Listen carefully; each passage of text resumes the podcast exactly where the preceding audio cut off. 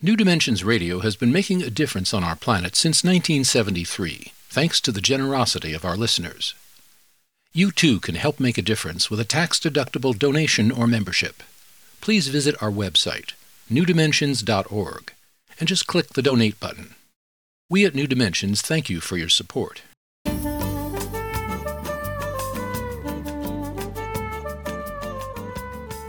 Hello, I'm Justine Willis Toms. Welcome to the New Dimensions Cafe. Today I'm hosting Jan Phillips, author of Still on Fire Field Notes from a Queer Mystic. I'm speaking with Jan at her home by remote connection. Welcome, Jan, to the New Dimensions Cafe. Thanks. Glad to be here, Justine. Glad to have you. It's my honor.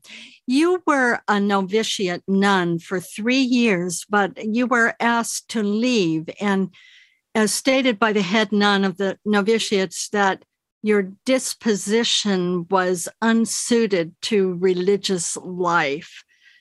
Do you agree with that pronouncement? Are you lacking in a religious disposition? Well, we have to kind of tease out the difference between religion and faith. So let's think of it like this religion is the menu, and faith is the meal. Or religion is the score, and faith is the music. So I am not a religious person who pays any attention whatsoever to doctrines and dogmas and any of the patriarchal tools that the Catholic Church, particularly, is using to keep us in line. But I am truly 100% committed to creating a powerful daily spiritual life that informs everything I do, say, and know about myself.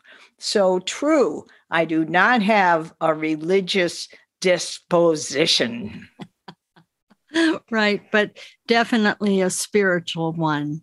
Yes, definitely. Yes, yes. So I know that it took you a long, long time to reconcile yourself with the dismissal from the convent, which I know was shocking to you, and then to come to a resolution about your homosexuality and reconciling that not only with maybe never with the church per se, but with your family and with your mother. Can you talk about coming out to your mother and how that was to begin with and, and where that is now today? Yes, it was very troubling. It, it was in the early 70s. I was living in California, she in Syracuse. I told her when I flew home one weekend that I was gay. She was a little bit, what's that even mean? A little haughty. She didn't want to hear anything about it. I said, it means I fall in love with women. I sleep with women. I have sex with women. She was didn't like that at all. She said, I forbid you to tell your father. It'll give him a heart attack and it'll be your fault. She didn't even want me in the house. She didn't want me to come home anymore from California because she thought she was the only barrier between my father and death and that he wouldn't be able to tolerate knowing his daughter was a lesbian. And there's an experience in the book. It's kind of a short story. We went driving up to a family cottage on a little lake in the Adirondacks, and her sister Ruth was there and her mother. So my grandma and my Aunt Ruth were there. Mom and Ruth went right out immediately for a canoe ride, and I'm playing cards with my grandma. And I said something to her to the effect that mom and me were having a hard time. She goes, Why is that? I said, Just because she can't deal with me being a lesbian. And just as I said that, my mom and Aunt Ruth walked into the door.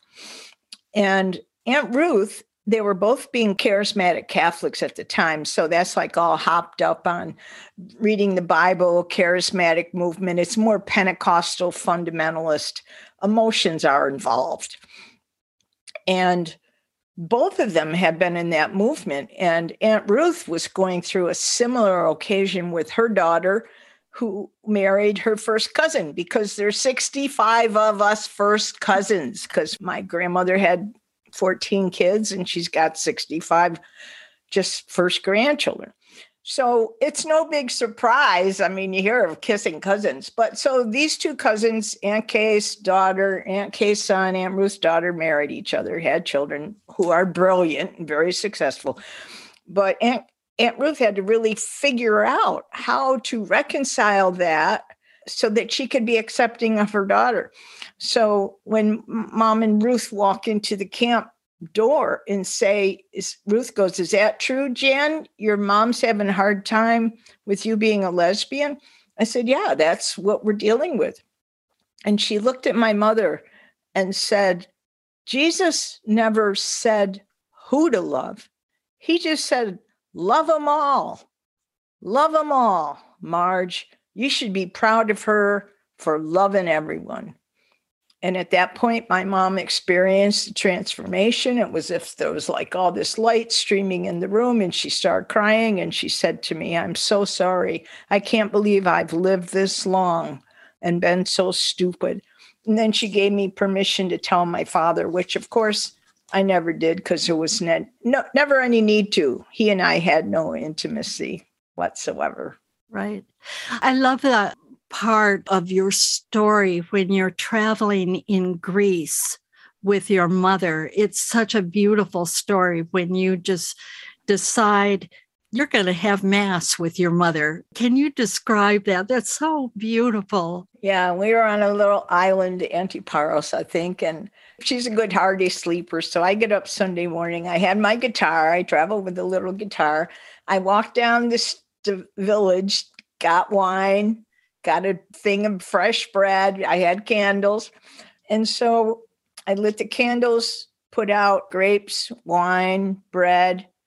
We didn't have any books there, but I set the table with the altar cloth and I went and woke up my mom and said, It's time for Mass, Mom. I hope you don't mind that I'm saying it.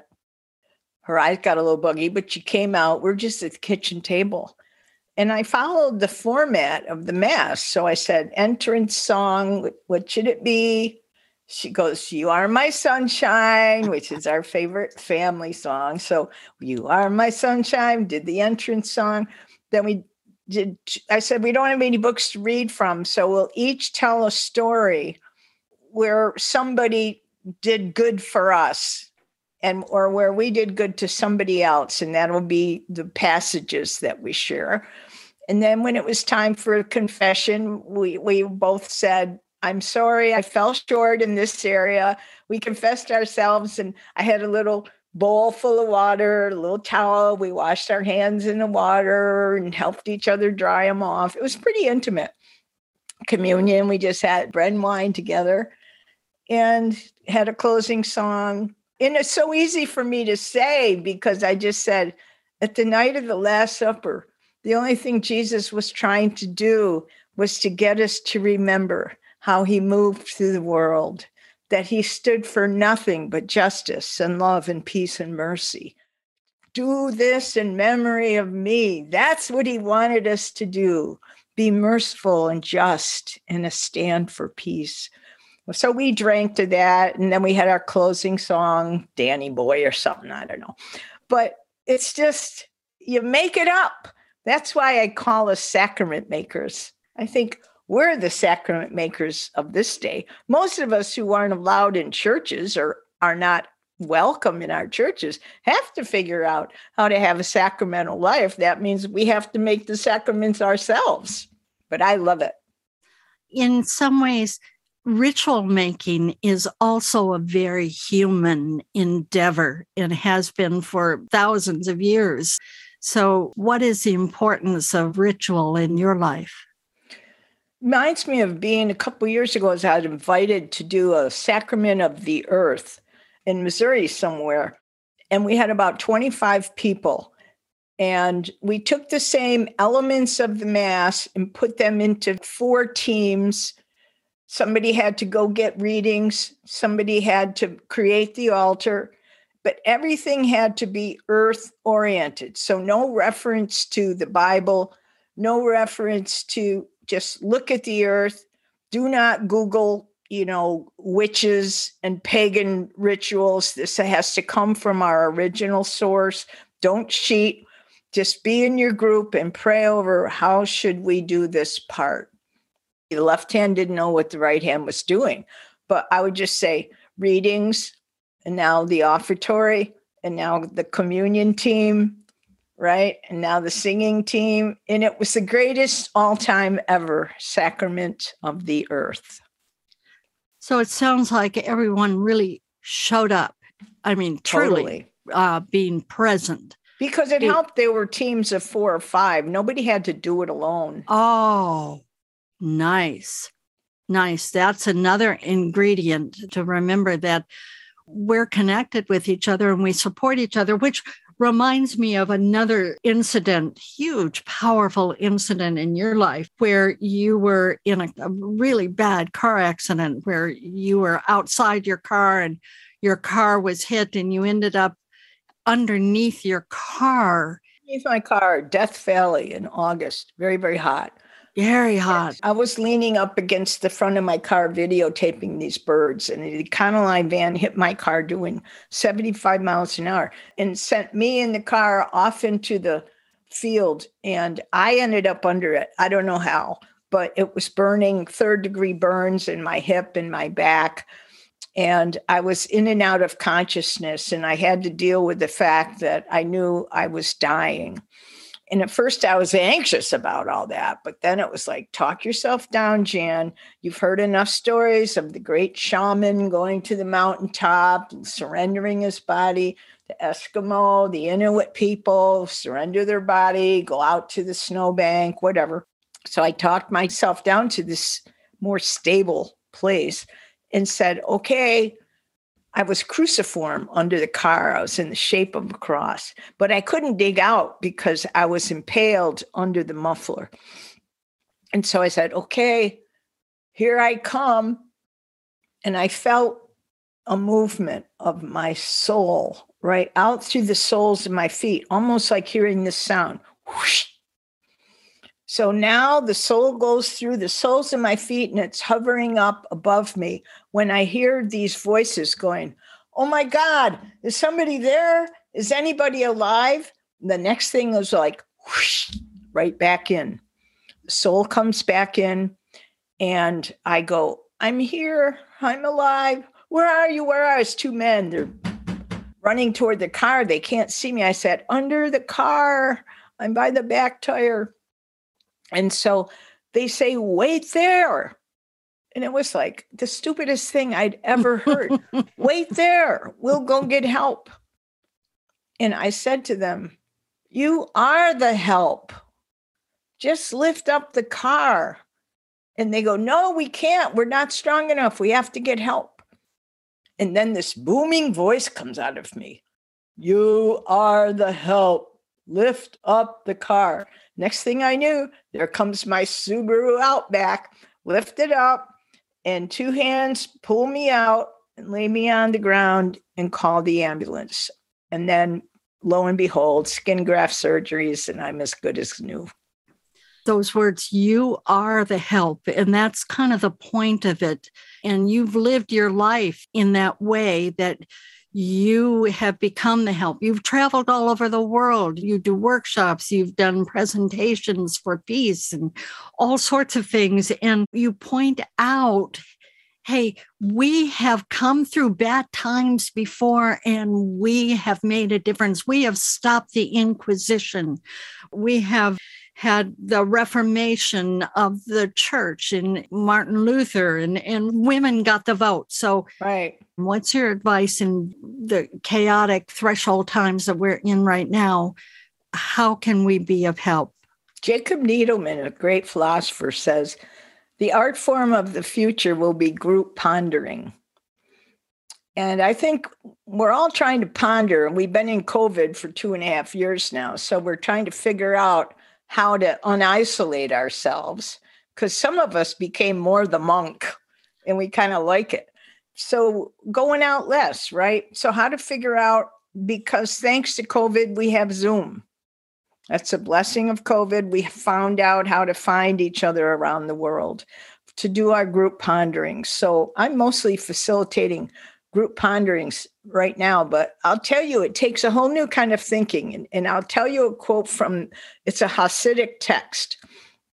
When the axe comes into the forest, the trees, upon seeing its wooden handle, say, Look, one of us. The axe goes into the forest. The trees see its wooden handle and say, Look, one of us. That's non dualistic thinking. That's how we get figured out how to get out of the Ukraine. You know, I've been a pacifist all my life, and I'm just waiting for NATO to go in there and stop the Russians, right? I can't come to an idea of a peaceful way to stop the bombing, but I do know it's time to stop the bombing. That the world hasn't shown up yet, I think is inappropriate, the wrong call.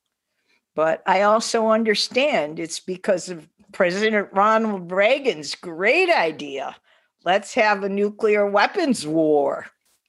That that's what's scaring us away right now. But I tell you what, the other day in my prayers, I wake up, I'm agitated about the war. What can I do? And I said, I can go take some cookies to my neighbor Marge. Mm. That'll help. Because all the dots are connected. They're all connected, and we do that which is close to us to do. Yeah. We do it, these seemingly small acts, and we just don't know the kind of effect they're going to be. Oh, Jan, I want to thank you so much for being with us on the New Dimensions Cafe today. Well, you talk about new dimensions there as one huge ripple effect. That's a tsunami ripple effect, the kind of work you're doing. So thank you. Well, may it be so. May it be so for both of us in our work. I've been speaking with Jan Phillips, and she's the author of Still on Fire Field Notes from a Queer Mystic. And to find out more about her work, you can go to her website, janphillips.com, or you can get there through the New Dimensions website, newdimensions.org, where you'll find several programs with Jan Phillips and over 1,700 others at newdimensions.org. I'm Justine Willis Toms. I want to thank you for joining us at the New Dimensions Cafe, and I invite you, please do join us again. You've been listening to the New Dimensions Cafe. This series of shorter interviews features many of the remarkable guests also featured on our internationally syndicated one hour New Dimensions radio series. To access more than a thousand hours of programs, to subscribe to our newsletters, or to become a member, please visit us at newdimensions.org.